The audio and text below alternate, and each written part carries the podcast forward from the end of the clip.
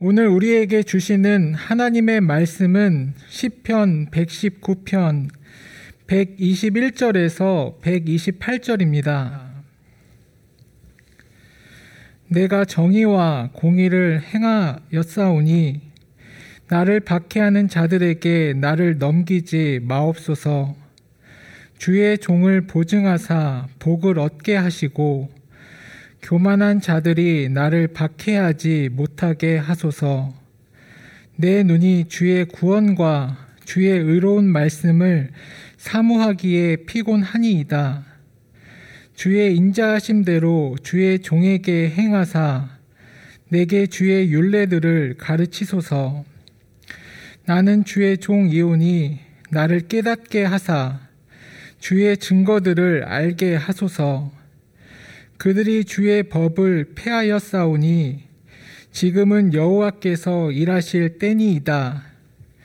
그러므로 내가 주의 계명들을 금, 곧 순금보다 더 사랑하나이다. 그러므로 내가 범사에 모든 주의 법도들을 바르게 여기고 모든 거짓 행위를 미워하나이다. 아멘. 세상에는 정의를 외치는 사람들이 많이 있습니다. 이 정의를 외친다는 것은 불의한 일을 당했거나 자신이 속한 사회가 정의롭지 못하다고 생각하기 때문입니다.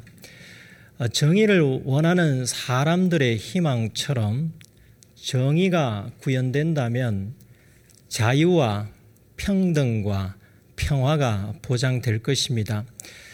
그런데 지구상의 자유와 평등과 평화가 보장되는 곳이 있겠습니까?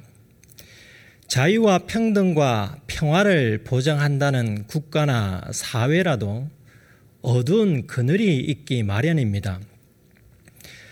정의가 죽었다고 말하는 사람들은 법이 제대로 집행되지 않다고 판단합니다. 사람들은 저마다 어떤 사안을 두고 시시비비를 가리기 위해 옥신각신합니다. 이것이 옳다고 하면 저것이 옳다고 하는 사람들이 정의가 죽었다고 말하고, 저것이 옳다 하면 이것이 옳다고 말하는 사람들이 정의가 죽었다고 말합니다. 정의를 외치는 사람들 가운데 많은 사람이 정의를 주관적으로 이해하고 있습니다. 정의에 대한 판단이 사람마다 다른 이유를 법 해석 차이로 보고 법 해석이 달리 나오지 못하도록 법을 더 명확하게 만든다면 정의 논쟁이 사라지겠습니까? 설령 그런 법이 만들어진다고 하더라도 사람들이 변하지 않는 한 정의 논쟁은 끊이지 않을 것입니다. 정의를 외치는 사람들은 어떤 사람입니까? 정의로운 사람들만이 정의를 외치겠습니까? 누가 나는 정의로운 사람이기에 정의를 외친다고 할 때 그 사람이 말하는 정의는 정의와 무관한 자기 신념일 수 있습니다. 그 사람은 정의와 동떨어진 사람일 수 있습니다. 자기 모순에 빠져 정의를 외치는 사람일 수 있습니다. 정의 논쟁의 원인을 두 가지로 생각해 본다면 하나는 법의 문제이고 다른 하나는 사람의 문제입니다. 법의 문제라 함은 법 자체의 문제보다 법 해석의 문제가 더 클 수 있고, 사람의 문제라 함은 법을 어긴 사람보다 사법권을 가진 사람의 문제가 더 클 수 있습니다. 우리는 어떻습니까? 법을 바르게 이해하고 정의를 판단하고 있습니까? 그리고 바른 이해와 판단으로 정의를 행하고 있습니까? 우리가 정의를 제대로 행하며 정의를 외치는 사람이 되려면 무엇이 필요하겠습니까? 이 답을 본문 말씀을 통해 생각해 보고자 합니다. 백이십일 절입니다. 내가 정의와 공의를 행하여 사오니 나를 박해하는 자들에게 나를 넘기지 마옵소서. 시인이 살았던 사회는 정의가 무너진 사회였음을 짐작할 수 있습니다. 그 사회가 고대 사회였기에 정의가 무너진 것이겠습니까? 왕정시대라도 정의를 세울 수 있었습니다. 왕정시대에도 법이 있었습니다. 왕의 말이 법이라 하더라도 왕이 폭정을 하지 않고 선하고 일관되게 백성을 다스리면 정의 구현이 불가능하지 않았습니다. 하나님께서 구약시대에 정의와 공의를 행하라고 요구하셨다면 고대시대에도 정의와 공의의 실현이 가능했습니다. 시편 백십구 편에서 시인의 고백을 보면 시인은 불의로부터 고난을 당한 적이 있었고 시를 고백하는 시점에서도 위기에 놓였습니다. 오늘 본문에서 시인이 정의와 공의를 행했음에도 불의의 세력에 의해 위협받고 있다는 것은 시인이 속한 사회는 정의가 무너진 상태입니다. 당시 왕이 불의한 사람이었든지 아니면 고관들이 불의한 사람이었을 것입니다.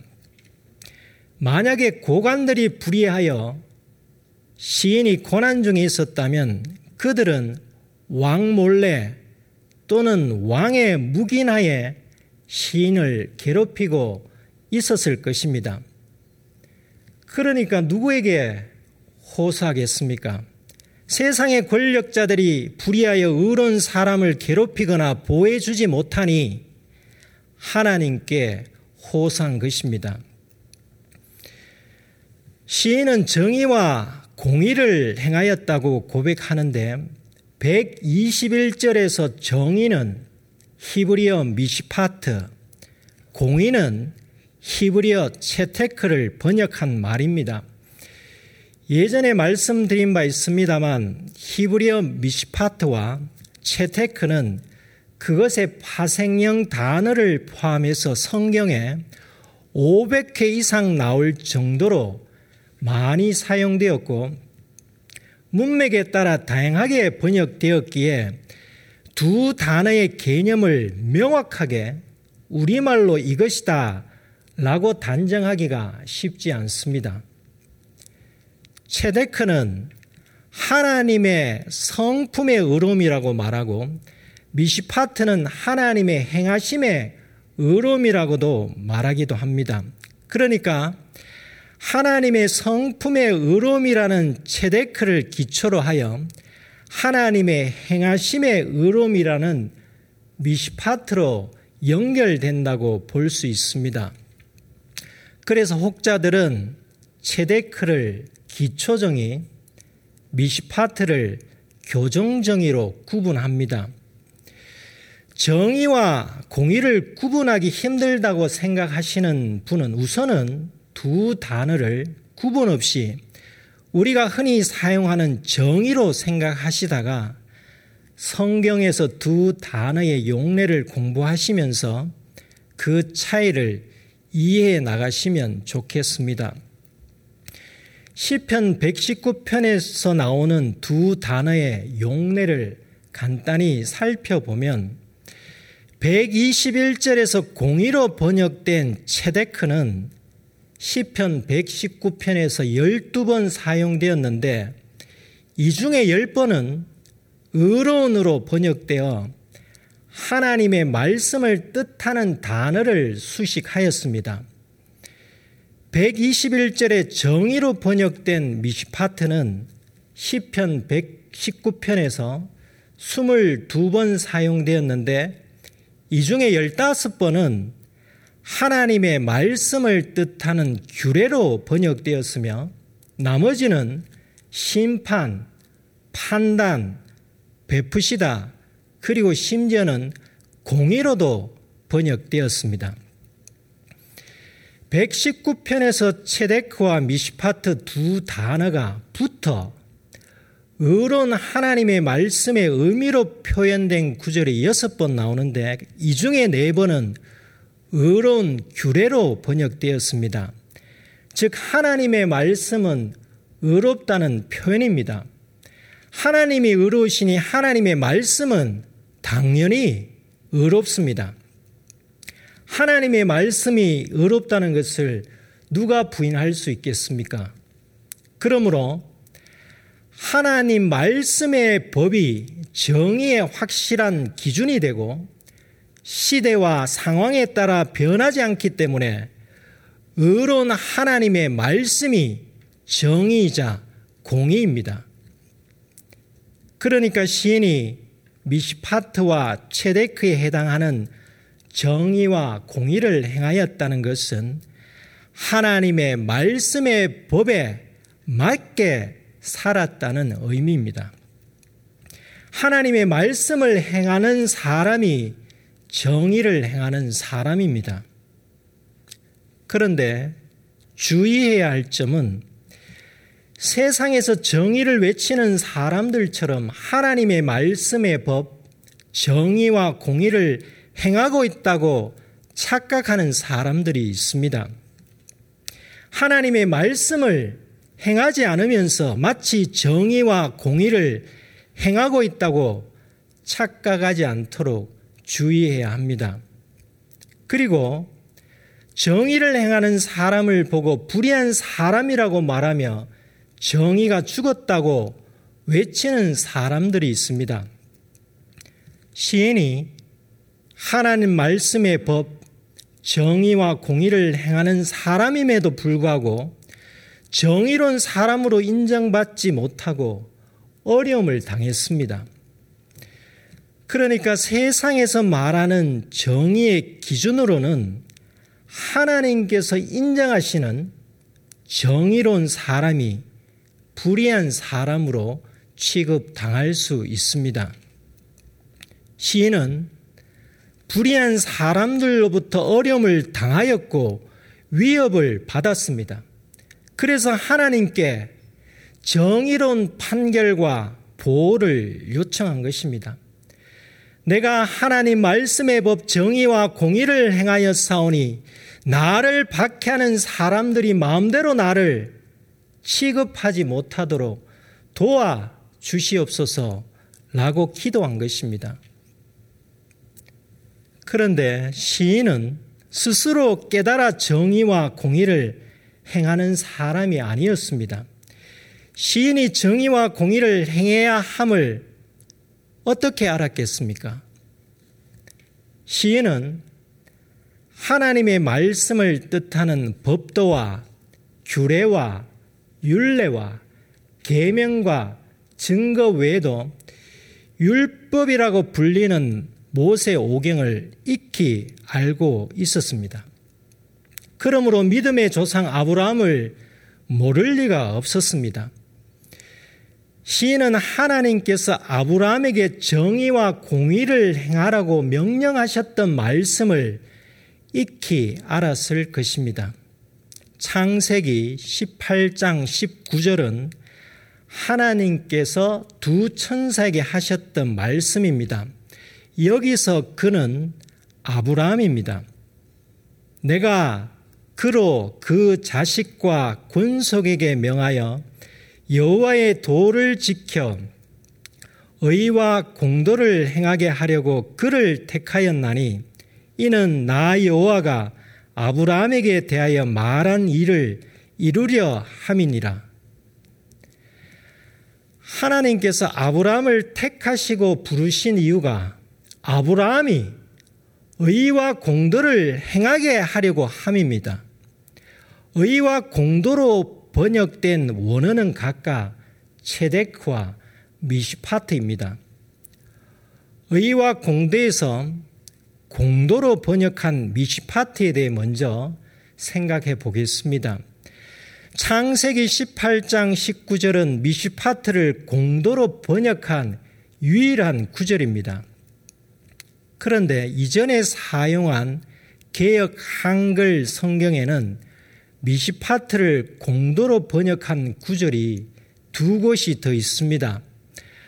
선지서 예레미야에 나오는데 이 구절들은 우리가 현재 사용하고 있는 개역 개정 성경에서는 하나님의 말씀을 뜻하는 법과 법도로 번역하였습니다. 시편 본문에서는 미시파트를 정의로 번역하였지만 그 정의는 곧 하나님의 말씀을 뜻합니다. 하나님의 말씀이 곧 정의입니다. 하나님의 말씀이 행해지는 곳에는 반드시 정의가 있습니다. 하나님의 말씀이 행해지지 않는 곳에는 정의가 없습니다. 한번 곰곰이 생각해 보십시오. 정의가 무너진 곳에 하나님 말씀의 행함이 있습니까? 과거 하나님의 말씀을 행하는 나라와 사회와 공동체에는 정의가 살아 있었고 하나님의 말씀을 행하지 않는 나라와 사회와 공동체에는 정의가 무너졌습니다. 역사가 이를 증명하고 있습니다. 사울왕과 다윗왕을 포함한 이스라엘의 역대 왕들을 생각해 보십시오. 그리고 이스라엘뿐만 아니라 기독교를 국교로 삼았던 나라들의 역사를 보면 하나님의 말씀을 행했을 때 정의는 살았습니다. 그리고 정의를 세웠던 왕이라도 하나님의 말씀을 떠났을 때는 정의가 무참히 무너졌습니다. 다윗 왕이 좋은 예입니다. 다윗이 하나님의 말씀을 행하지 않았을 때 충신을 죽이고 충신의 아내를 취한 것을 정당화함으로 정의를 무너뜨렸습니다. 오늘날에도 하나님의 말씀을 행하지 않으므로 정의가 무너진 곳이 많이 있습니다. 정의를 행하는 일이 얼마나 중요한 일인지를 믿음의 조상 아브라함이 하나님의 택하심과 부르심을 받은 이유에서 찾아볼 수 있습니다. 아브라함이 하나님의 택하심과 부르심을 받은 이유는 그가 열국의 아버지가 되고 복의 근원이 되기 위함이라는 것은 잘 알고 있습니다. 그런데 창세기 십팔 장 십구 절을 보면 하나님께서 아브라함을 택하시고 부르신 이유는 정의와 공의를 행하게 하려 함입니다. 하나님께서 시인을 택하시고 부르신 이유 역시 정의와 공의를 행하게 하려 함입니다. 우리 역시 아브라함과 시인과 다를 바 없습니다. 하나님께서 우리를 택하시고 부르신 이유는 우리가 정의와 공의를 행하게 하려 함입니다. 정의를 행함이란 곧 하나님의 말씀을 행함입니다. 하나님의 말씀을 행하는 사람은 하나님께서 영원히 책임져 주시고 복을 주십니다. 하나님께서는 이 약속을 아브라함에게, 시인에게, 그리고 우리에게 하셨습니다.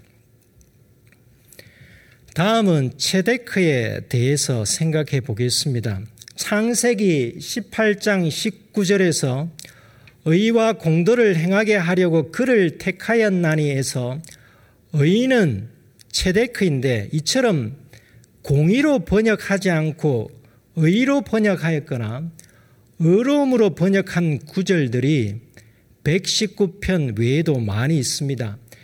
창세기 칠 장 일 절을 보면 여호와께서 노아에게 이르시되 너와 내 온 집은 방주로 들어가라. 이 세대에서 내가 내 앞에 의로움을 내가 보았음이니라. 노아가 홍수 심판에서 살아남을 수 있었던 이유가 그의 의로움이었다고 증거하고 있습니다. 이 의로움으로 번역한 단어의 원형이 체데크입니다.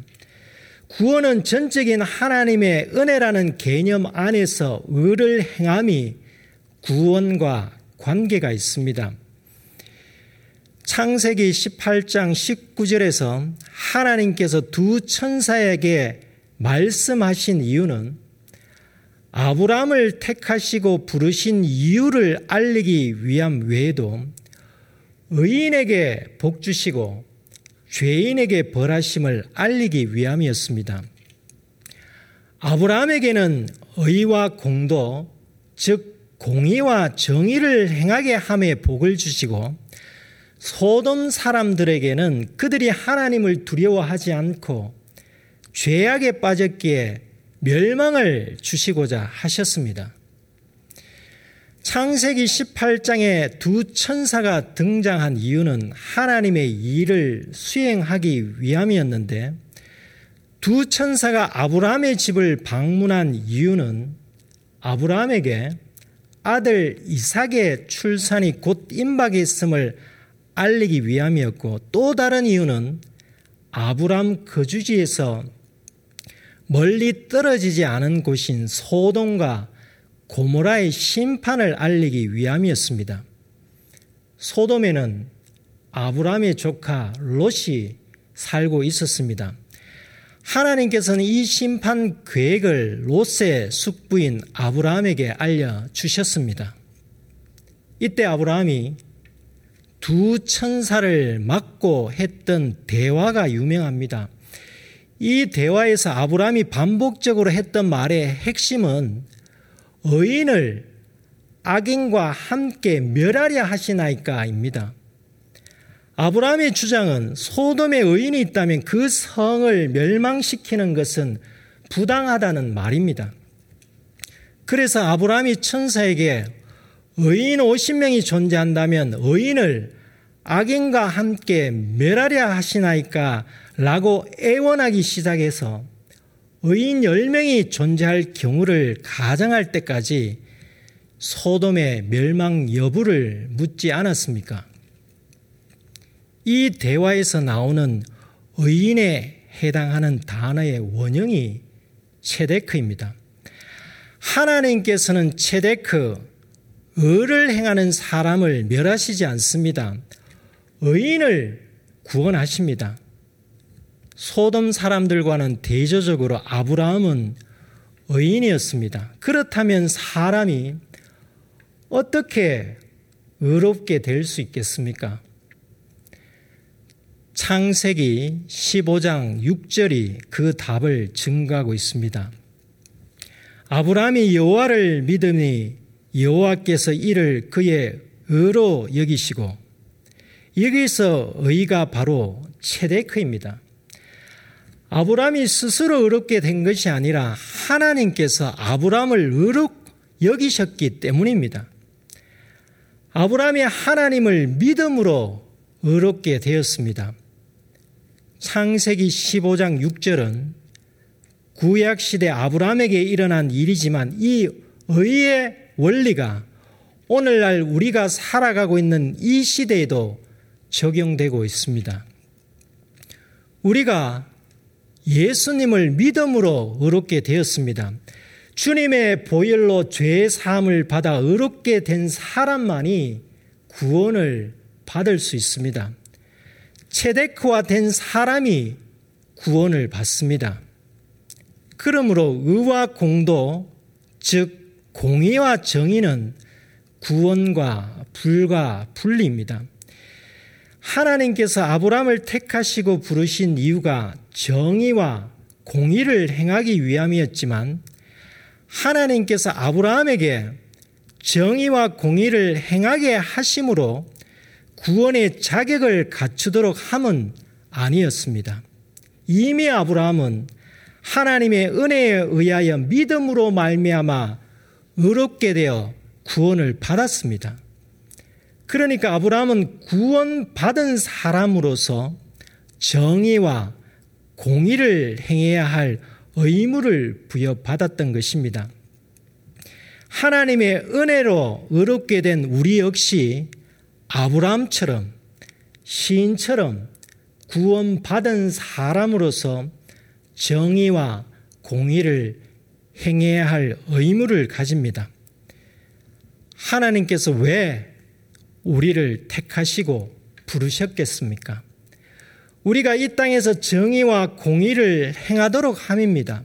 그런데 구원받은 사람들이 많은 이 나라에 그리고 세계 곳곳에 왜 정의가 무너지는 일이 발생하고 있습니까? 구원받은 사람들이 정의와 공의를 잘 행한다면 정의를 바로 세울 수 있습니다. 그렇다면 정의로운 사람이 아니면서 자기 모순에 빠져 정의를 외치는 것이 아니라 실제 정의를 행하는 사람으로서 정의를 외치는 사람이 되어야 하지 않겠습니까? 하나님께서 이 시대를 살아가는 우리에게 명령하십니다. 정의와 공의를 행하라. 만약에 하나님의 은혜로 의롭게 된 사람이 정의와 공의를 행하지 않으면 어떻게 되겠습니까? 하나님께서 에스겔을 통해 하시는 말씀을 우리는 마음에 새겨야 합니다. 에스겔 삼십삼 장 십삼 절입니다. 가령 내가 의인에게 말하기를 너는 살리라 하였다 하자. 그가 그 공의를 스스로 믿고 죄악을 행하면 그 모든 의로운 행위가 하나도 기억되지 아니하리니 그가 그 지은 죄악으로 말미암아 곧 그 안에서 죽으리라. 두려운 말씀입니다. 이 말씀을 들으니 하나님께서는 변덕스러운 심판자라고 생각되십니까? 그렇지 않다는 것을 이어지는 하나님의 말씀을 통해 알 수 있습니다. 에스겔 삼십삼 장 십사 절 십오 절입니다. 가령 내가 악인에게 말하기를 너는 죽으리라 하였다 하자. 그가 돌이켜 자기의 죄에서 떠나서 정의와 공의를 행하여 저당물을 도로주며 강탈한 물건을 돌려보내고 생명의 율례를 지켜 행하여 죄악을 범하지 아니하면 그가 반드시 살고 죽지 아니할지라. 자기 모순에 빠져 정의를 외치는 사람들에게 필요한 것이 무엇이겠습니까? 정의와 공의를 행하는 일입니다. 정의 미시파트와 공의 체데크를 행함이란 저당물을 도로 주며 강탈한 물건을 돌려보내는 일임을 알 수 있습니다. 경제적 약자에게 경제적인 속박에서 벗어나게 해주고 불이하게 취득한 이익을 원주인에게 돌려보내는 일입니다. 정의와 공의를 행함이란 약자를 돕고 불의한 삶을 버리는 일입니다. 이것이 곧 율례를 지켜 행하는 일입니다. 곧 죄악을 범하지 않는 일입니다. 이렇게 할 때 하나님의 심판이 예정된 사람일지라도 그가 반드시 살고 죽지 않습니다. 이것이 바로 죄인을 죽이지 않으시고 의롭게 해주시는 하나님의 체데크, 하나님의 성품의 의로움입니다. 하나님께서 약속하십니다.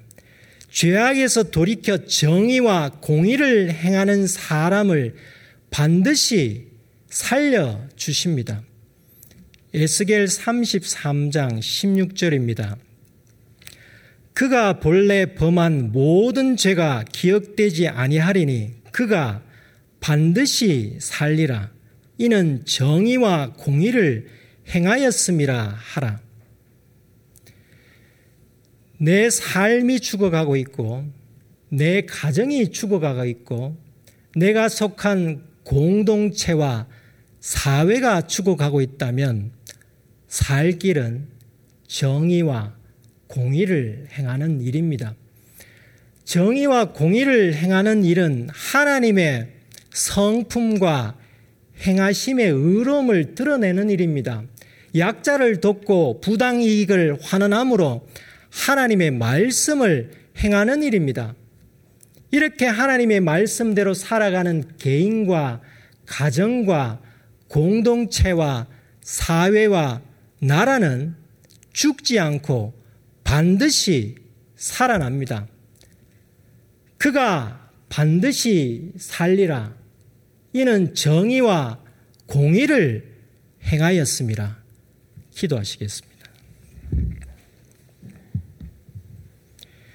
하나님 아버지, 정의와 공의를 행하도록 저희를 택하시고 불러주셔서 감사드립니다.